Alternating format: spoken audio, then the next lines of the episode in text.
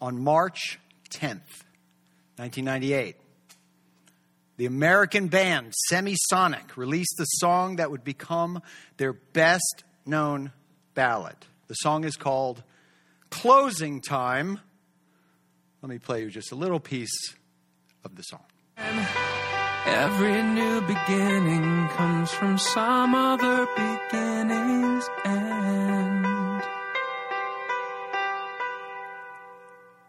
Closing Time. Closing Time reached number one on the alternative chart in 1999. And when I looked that up, I thought, I can't believe it was that long ago. I feel like it was just a couple of weeks ago. But anyway, the song Closing Time ends with that refrain we just played. Every new beginning comes from some other beginning's end. Now, when I heard that for the first time, I thought that is the most profound thing I have ever heard in a song. Apparently, it was. Because right around the time of Jesus, it was coined by the Stoic philosopher named Seneca. Every new beginning comes from some other beginning's end. Everything starts somewhere. Everything has a starting point. You had a starting point. I had a starting point. Relationships have a starting point. Later on this year, Beth and I are celebrating the 30th anniversary of our starting point of our marriage. Okay, that was, I kind of feel like that was pandering. I didn't mean that, but I appreciate it. If you're married, your marriage had a starting point too. And if you work, your career had a starting point. And your parenting had a starting point. I could keep going with this, as you probably could imagine. But you get the point. Everything had a starting point. But what we forget sometimes is that faith also has a starting point. Your faith, whatever your faith is, had a starting point. For many, your faith starting point happened in childhood. That, that's really the way it usually goes. And you hear people say it all the time I was born Catholic, or I was born Jewish, or I was born Hindu, or I was born Buddhist, or whatever. Some people have their starting point right at birth from their family of origin. Now, some have a faith that began with a conversation. Maybe it was a conversation with a, a teacher, or a parent, or a priest, or a pastor. Some people have a starting point in Bible school or Bible camp or vacation Bible school.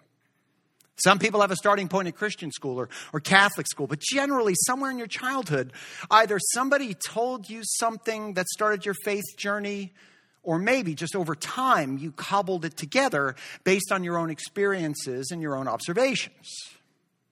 And for many people, the starting point included platitudes. Things like, God is good. You probably heard something like that as a child. You, you might have even learned this super spiritual prayer before a meal God is great, God is good. Let us thank Him for our food. It doesn't rhyme. I mean, spelling works, but it doesn't rhyme when you say it. Or maybe you use the equally pious good bread, good meat, good God, let's eat. You've heard this before? Okay. Somebody along the way probably told you this. They probably told you God rewards good and he punishes evil. So you better be good. And depending on what kind of religion you grew up in, the warning that God punishes bad people gave rise to all kinds of things that scared you to death. And in fact, maybe the tradition in which you grew up told you that for the exact purpose of scaring the H E L L out of you. Yes, I'm a grown up and I just spelled that out. But they told you that so you would be good. You likely also heard some version of God answers your prayers. Now, now, telling you all this to say that we all had, in one form or another, a starting point when it comes to our faith. But then something happens. We grow up, we get older, and the starting point of a childhood faith begins to crumble, it begins to take a hit. For many, that childhood faith struggled under the challenges and pressures of adult life. I mean, they don't tell you all this stuff when you're a kid. When you're a kid, all you want to do is be a grown up. And when you're a grown up, all you want to do is be a kid. Remember when you were young and you hated napping? And now, if you're grown, napping is a mini vacation that you just can't wait to take. And when you're a kid, the stories that meant so much to you just begin to fall apart. And the foundation that you were given that might have seemed so firm when you were a child doesn't hold up for adults. Because while God is good, there are a lot of things in this world that to the untrained eye make God seem like he's not doing anything about.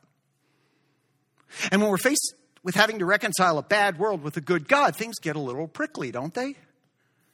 Hey, God, I know you're supposed to punish evil and reward good, but there's a lot of evil in the world that seems to go rewarded. And there's a lot of good in the world that seems to be punished. You've heard the expression, no good deed goes unpunished, right? There's no rest for the wicked. You've heard that one too. We have all these really weird spiritual sayings.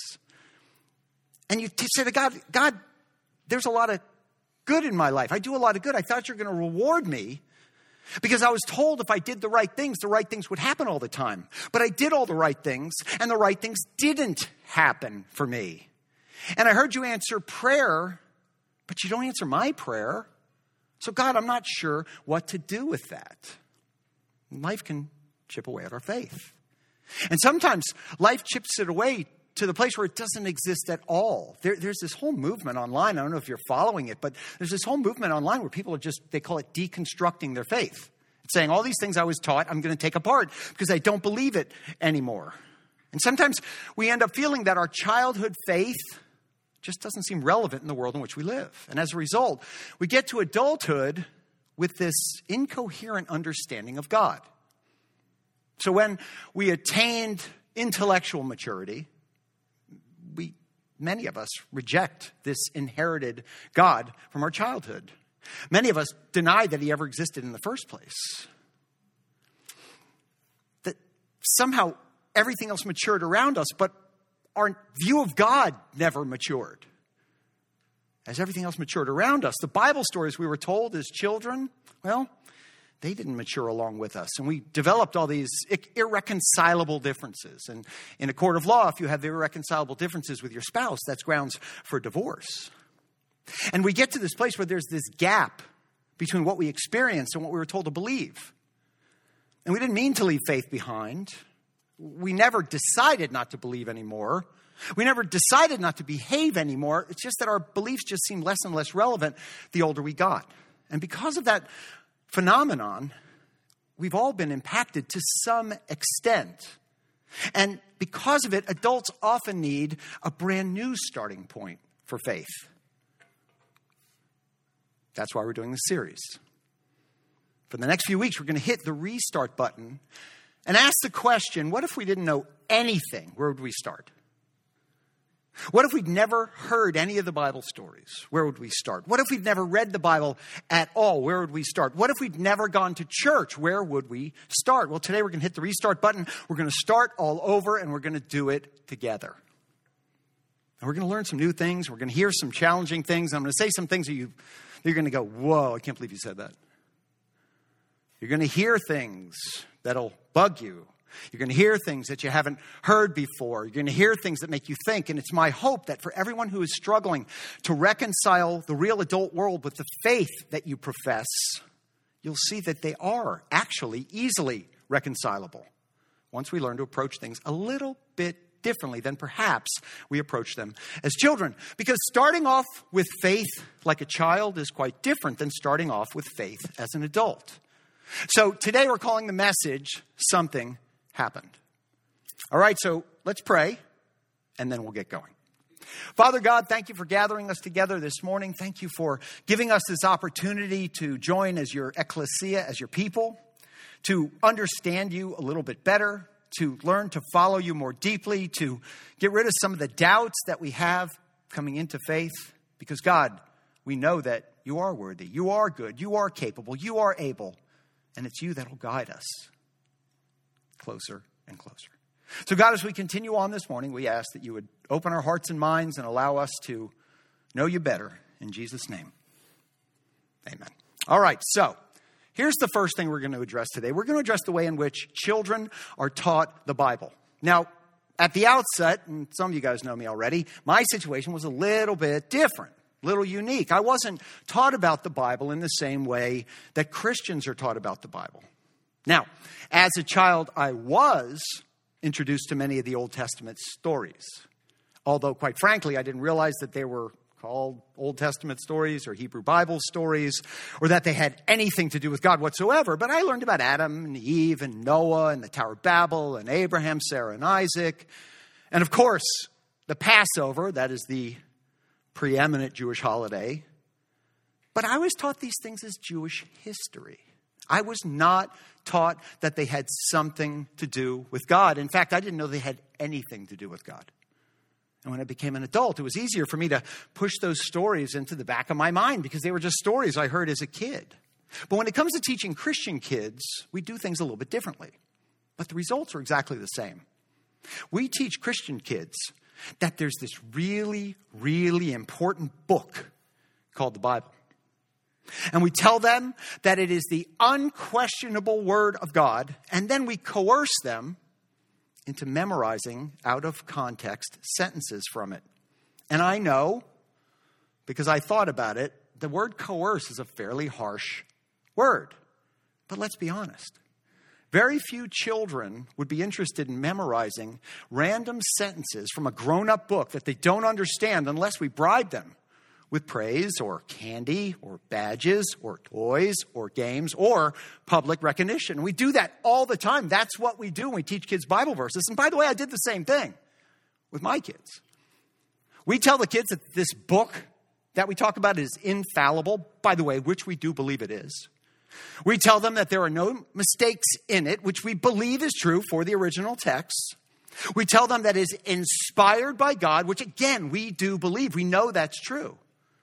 And when we teach them about Adam and Eve and Noah and Moses and Jesus, including the fact that Jesus is coming back one day, we teach it all in the same way. We teach it all in equal terms. We teach it all as being equally important. But unfortunately, because the Bible was presented to kids as a book, which it is not, ironically, because it was all presented as this one holistic thing, which it is not. The Bible is not just one holistic thing. And because kids don't understand where it came from, their faith can be just a house of cards. Meaning that all someone has to do is pull away a couple of the foundational pieces and the whole thing just comes tumbling down. And then they go off to college. Or then they go into the workplace and they get caught up following some charismatic speaker now it's a charismatic speaker in person or a charismatic speaker online. Can't tell you how many parents I talk to whose kids are following some charismatic, supposedly Christian pastor online, and they've just come up with all these crazy ideas. And even though it's something to appreciate, it's not something that's factual. They, we think the Bible, okay, I appreciate it, but come on, this isn't factual. And even though the Bible has stories that are inspirational, we think, well, they're not necessarily true. And then what happens is people experience life on, on top of all that, and there begins to be more and more distance between what they experience and what they believe growing up. Even if somebody grew up in a home where the Bible was revered, maybe they never saw anybody actually read the Bible. Go figure that. They saw it as a book that you respect. If you have it on the coffee table, don't put your Coke on top of it. But they never learned to read it themselves. Or maybe they went to a church where somebody opened up the Bible week after week. And, and they sat in church and sensed that they were saying something important there, but they didn't really understand it. And then they went into an environment that didn't respect it. And all of a sudden, along with their childhood faith, that starting point that seems so relevant when they were young suddenly just evaporates, goes away.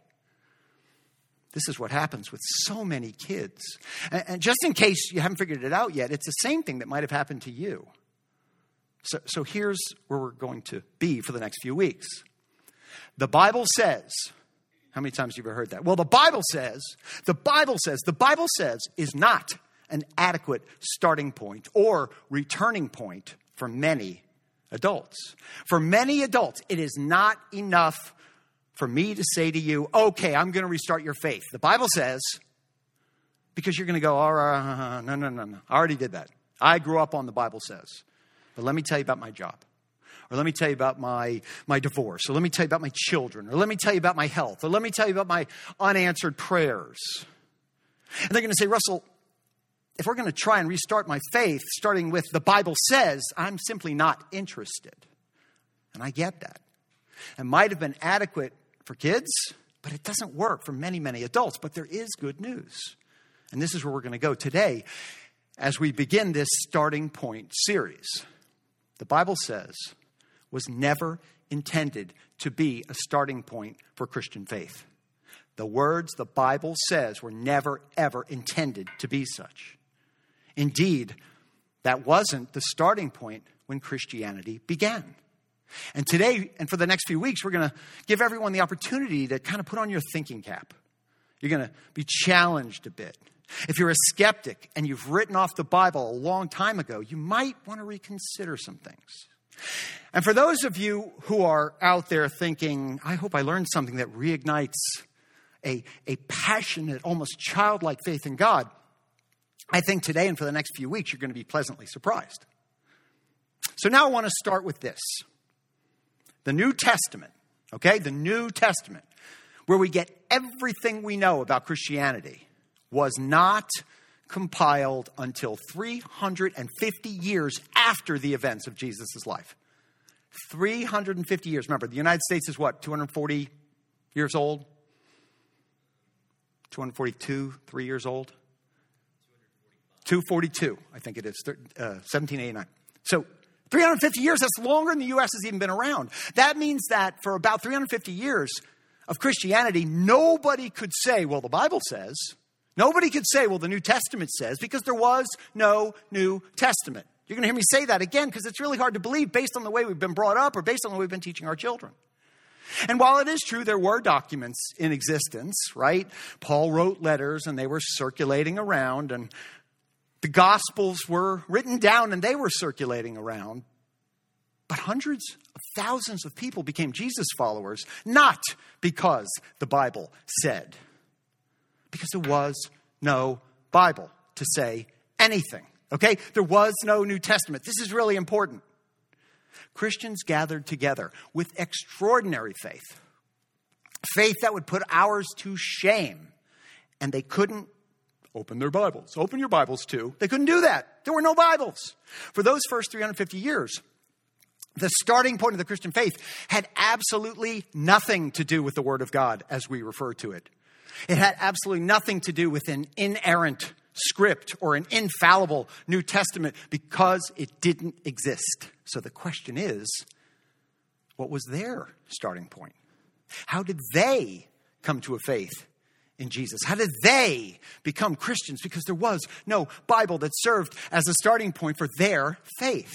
So today we're going to answer that question because for many of us, their starting point will need to be our starting point. And simply saying the Bible says, and therefore you ought to, may not be an adequate starting point for some of you who are adults, because that's how your faith started as a child, and you've seen what your life did to that fragile childhood faith based on Scripture as it was presented. Now, before we go on, I want you to hear this.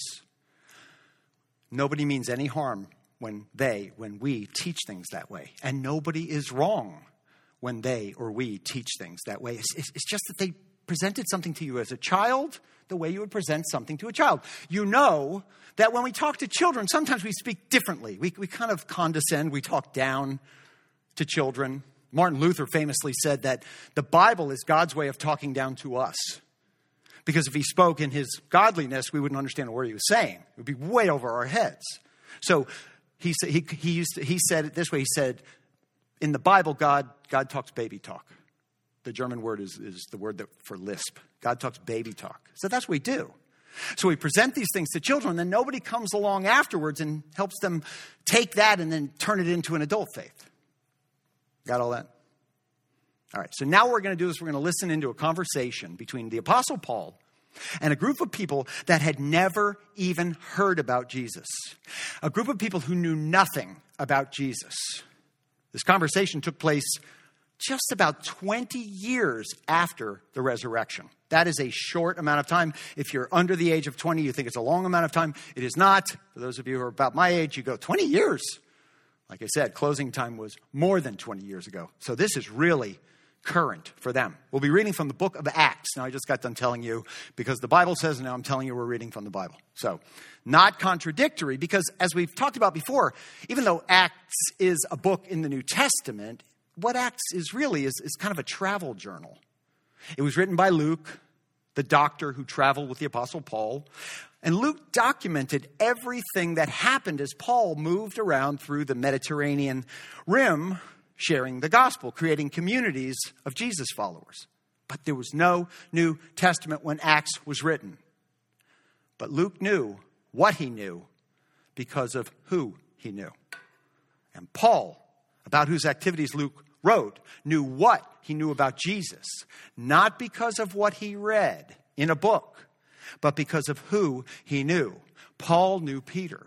Paul knew John. Paul knew James, who was Jesus' brother. Paul met Jesus himself. What Paul knew about Jesus came from the people he knew because he lived in the lifetime in which they lived. He was right there. He lived before any of this was written down. It's interesting. Paul's writings predate the writings of the gospel by about 10 years. So Paul's letters were written before even Matthew, Mark, Luke, and John were written. It's mostly undisputed that Paul was a real person, that he was a historical figure, and he wrote his letters in the mid, early to mid 50s AD, just a few years after the events of the gospel. But he didn't learn about Jesus from the Bible. He learned about Jesus from the people who knew Jesus. And then one afternoon, Paul finds himself in Athens, Greece. And while wandering around, he, he saw something that disturbed him deeply, and he struck up a conversation. And that conversation was recorded for us to read in this travel journal that we call the Book of Acts, which hundreds of years later became part of the New Testament. So it bears remembering here that Paul wasn't always the Apostle Paul, he was a Pharisee who hated Christians. I know you've been taught Paul back then was Saul and then he became Paul. That's not exactly true. Saul, Shaul, was just his Hebrew name, and Paul was just his Greek name. But he didn't become somebody new and somebody different, but we kind of look at it that way because it helps us remember. But he was a Pharisee who hated Christians. His life's work was to stamp out the church, stamp out the people who, hate, who believed in Jesus. But instead, he became a believer himself. And he didn't become a believer because he read, didn't because he read the Bible, because the Bible wasn't written yet. I know I keep saying that, but I want you to understand because it's almost sacrilegious to say in a church, the Bible told me so is not good enough. It's always been good enough. But Paul became a believer because of something that happened. So we're going to listen to his conversation. But our goal today is not to convert anybody or not for you to believe anything is true. Our goal is simply this to listen how someone who knew people who knew Jesus presented the message of Christianity to a group of people who'd never heard of any of it before. This is the complete tabula rasa, is the Latin, it's the blank slate, the clean slate. Because in this conversation we're about to listen to, we actually get to the heart. We get to the starting point of the Christian faith. All right, you ready for that? Know where we're going? So while Paul was waiting for his friends, Silas and Timothy, to join him in Athens, he was greatly distressed. Because he was in this city and he noticed that the city was filled with idols. Remember, the Greeks and the Romans, they had this, this panoply of gods. They just had this, this group of gods, and you remember your Greek and Roman mythology and all the, you know, Hercules and all this sort of stuff. Th- those were all the, the gods in the panoply of gods. The city was full of idols. There were idols everywhere. And Paul had been reasoning with the Jews in the synagogues and with the God fearing Greeks. So, again, there were, uh, we talked about that in our baptism sermon last week.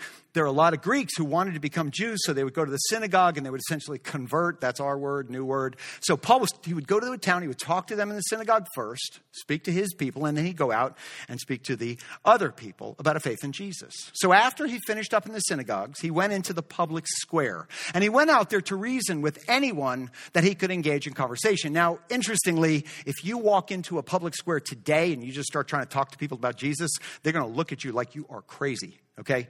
But then it was different because the public square was all they had. They didn't have an internet, they didn't have Twitter, they didn't have places to talk. This, this was how they did it. This was their Twitter, is they got in they engaged in conversations. Now, Athens was a city filled with philosophers, so it wasn't very hard to engage in a conversation if you went into the town center in Athens and tried to. Okay, so here we go. Acts chapter 17, verse 18. You can read it on your Bible or you can read it on the screen. A group of Epicurean and Stoic philosophers began to debate with Paul. Some of them asked, What is this babbler trying to say? Others remarked, He seems to be advocating foreign gods. They said this because Paul was preaching the good news about Jesus and the resurrection. So you see what I'm talking about? See, Luke is writing this as a travel journal. Here's what happened today. Paul goes into the town square. There were Stoics and there were Epicureans, and they're den- this is this is pretty straightforward. Now, who are the, who are those people? The Epicureans believe that events in the natural world may have multiple causes that are all equally possible and probable. They believed essentially, hey, we don't have the answers about the world, but who cares? Just have a nice day, enjoy yourself. That's Epicurean belief, okay? The Stoic philosophers, well, their attitude was basically if you give us enough time, we can figure the world out, but in the meantime, we're going to follow all the rules. So that's what you see those words. We still use them in, in modern language. You know, you're very stoic. That means you follow the rules. So that, that's kind of how that works. So Paul met a group of those philosophers and he began to debate them. And some of them asked, what, What's this babbler trying to say? Why did they call him a babbler? Because they'd never heard any of this stuff before. What the stuff he was saying was brand new stuff.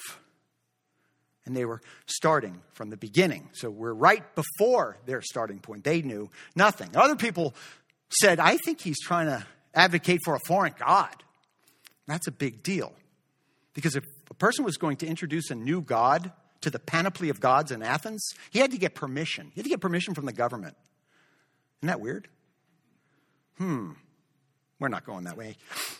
Because in the past, in cities like Athens, when somebody came in with this new idea, it could split the city.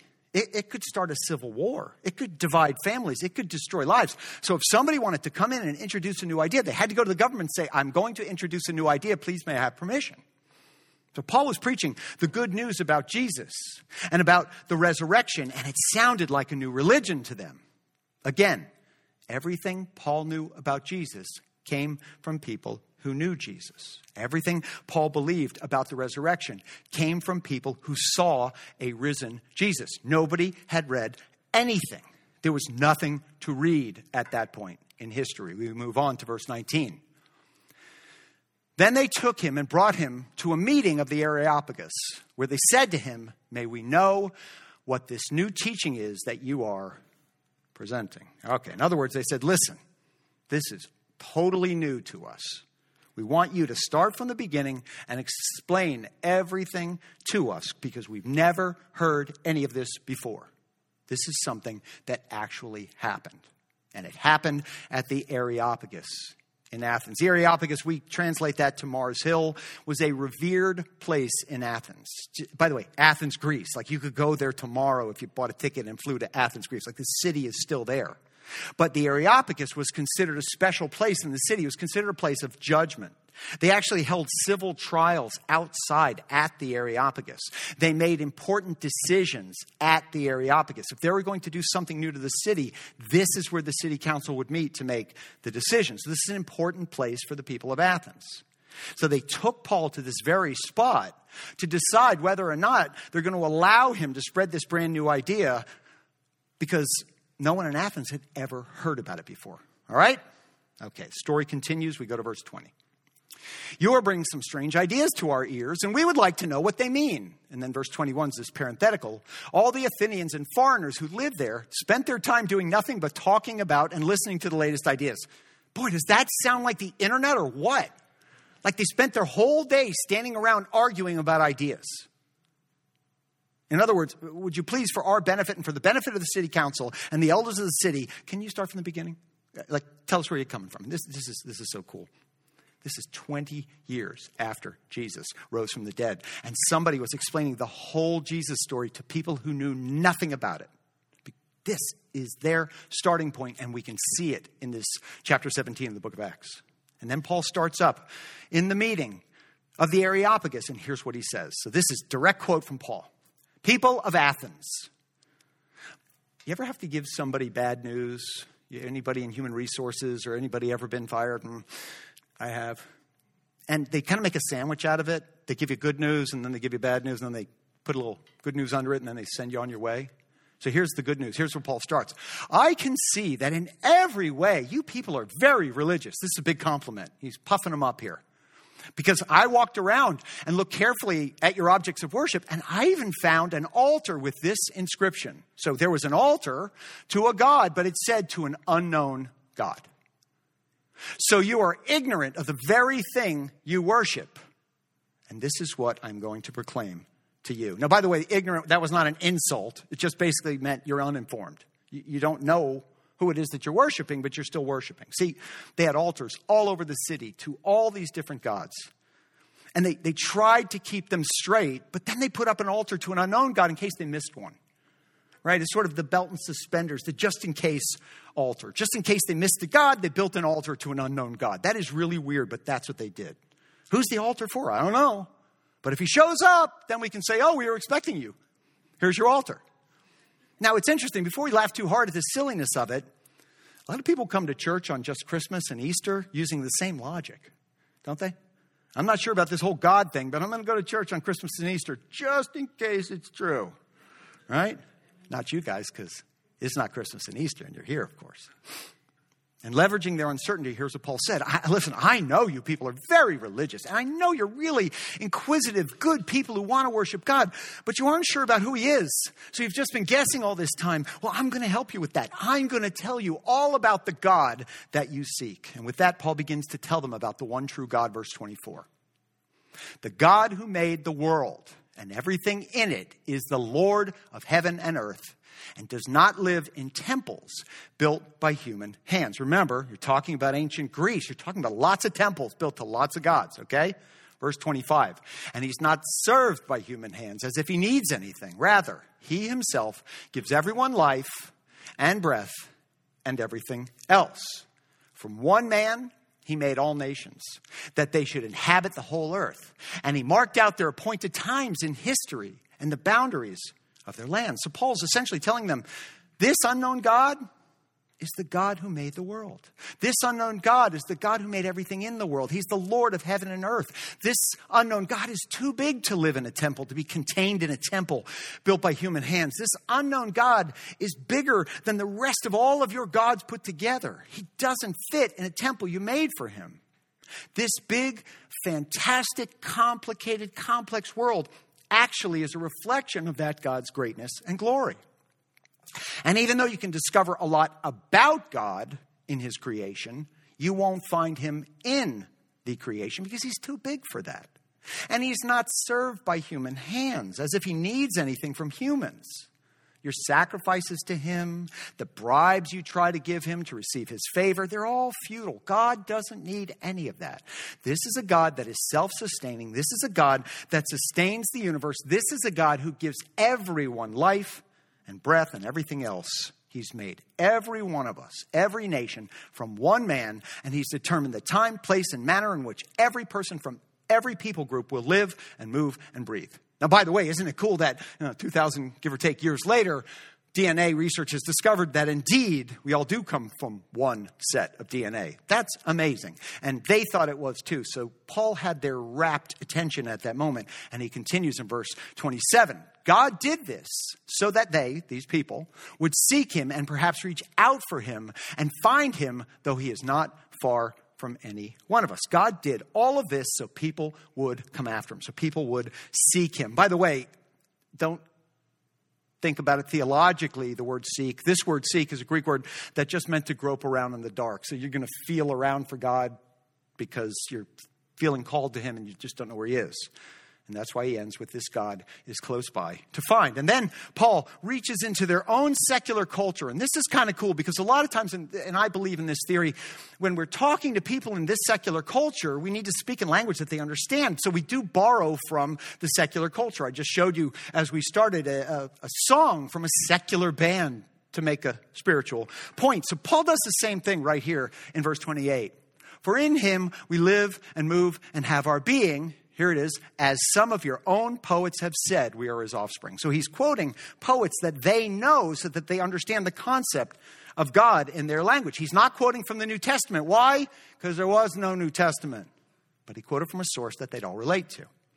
Now, Paul lets them know that their inquisitiveness puts them on the right path, but then he explains the way in which the true God was just bigger and more powerful than their puny gods. The true God was much greater than the images that they'd made out of stone or precious metals. Verse 29. Therefore, since we are God's offspring, we should not think of that. We should not think that the divine being is like gold or silver or stone, an image made by human design and skill. In the past, God overlooked such ignorance, but now he commands all people everywhere to repent. All right, so up until that point, God had overlooked their useless gestures, their genuflecting, but bowing down to statues and, and things like that. But God had just done something the resurrection, that demanded their immediate attention. And the prior ignorance that they carried around was no longer an excuse because it was the time for them to repent and turn to the one true God. Now, let me stop here.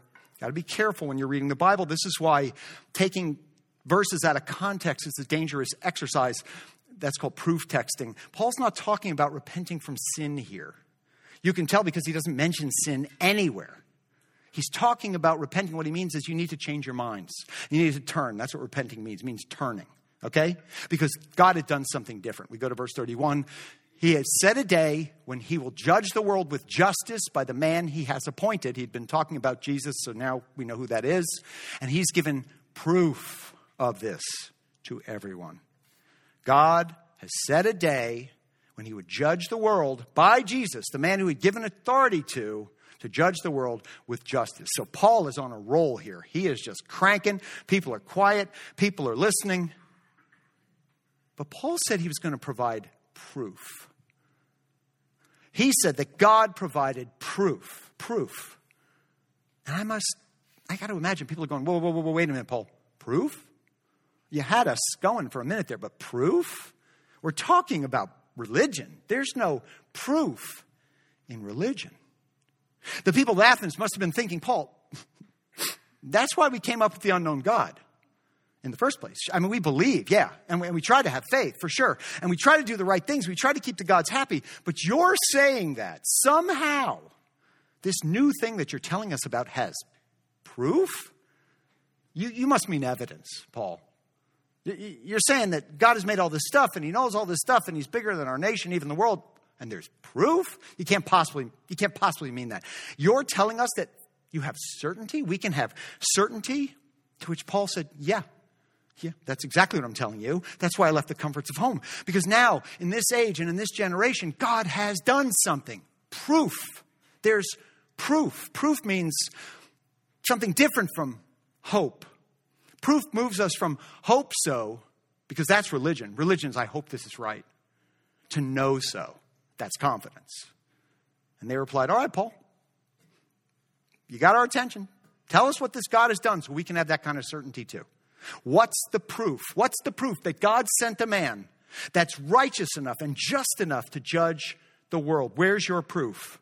And Paul said he has given proof of this to everyone by raising him from the dead. And with that, they sat back. Paul's message was folks, I didn't read about this because no one's written about it yet. I wasn't told this by someone who knew somebody who knew somebody who knew a cousin who knew an uncle who knew a friend. I came from the place where it happened.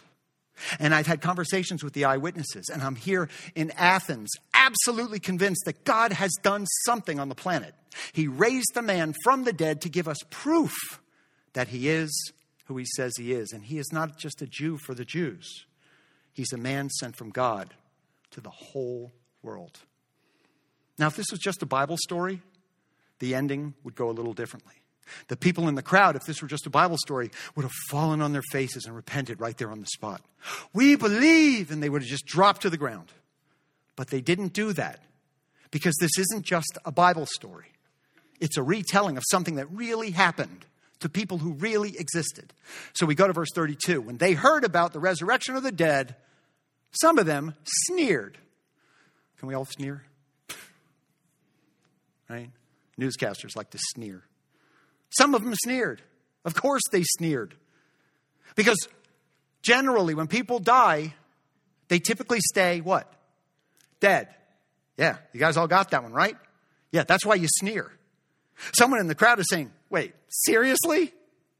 The proof is that somebody rose from the dead? You gotta be kidding me. People don't rise from the dead. Psh, you gotta be kidding me. But others said, we want to hear you again on this subject. And with that, Paul left. That's the end of the story. That's the end of the tale. From there, some people tapped out. Some people were like, look, if that's your starting point that you set us up for, we're not interested. If that's what we have to believe, we'd rather go back to unknowing.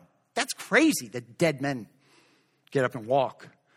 But some said, You're telling me that you know people? You're telling me that you've talked to people who were there and saw a resurrection with their own eyes? And Paul told them, Listen, I didn't believe it at first either. I made it my life's work to get rid of those people. I made it my life's work to get rid of anybody who did believe it. But then I met the risen Jesus. And I'm here to tell you that God's done something in our generation as proof that He knows us, He loves us, and He can be known. All right, let's land this plane. The starting point for the Christian faith isn't the Bible. The starting point for the Christian faith isn't blind belief. The starting point for the Christian faith, whether they told you this in childhood or not, is a question. And that question is simply this Who is Jesus? It's not, is the Bible true? So when you're having a discussion with somebody and they say, wait a minute, you can't believe this, there's so many mistakes in the Bible, and blah, blah, blah, that's not the point. The question isn't, is all the Bible true?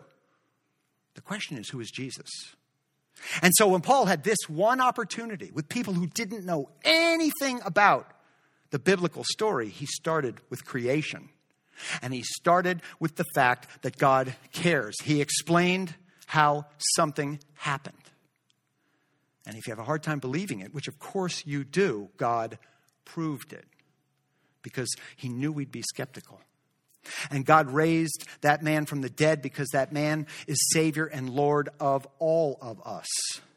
And the starting point for the Christian faith. That's the question. That's the question. It will always be the question. Who is Jesus? Regardless of what happened to your Sunday school faith, regardless of what happened in your past, regardless of your unanswered prayers, regardless of the fact that God doesn't always seem good or that He doesn't always seem to reward good or that He doesn't always seem to reward evil. Those are fascinating topics, and we can talk about them. I like talking about that stuff. We talk about it all the time. But the main question is who do you think Jesus is? Because once you answer that question, many of the other questions begin to answer themselves. So Paul left them that day with the question to wrestle with Who is Jesus? And that's where we're going to leave it today. But this is starting point. So we're just getting started. So let me pray for you. Then I have a little announcement, and then we'll go. Heavenly Father, thank you for preserving this text. Thank you for preserving this interaction. And thank you for taking us to the issue that's always been the issue that we've allowed to get pushed out by other issues and other questions. And the issue is who is Jesus? Because if there's a resurrected Savior, that does change everything. Father, help us keep our hearts and eyes and minds open as we continue on in this series. In Jesus' name, amen.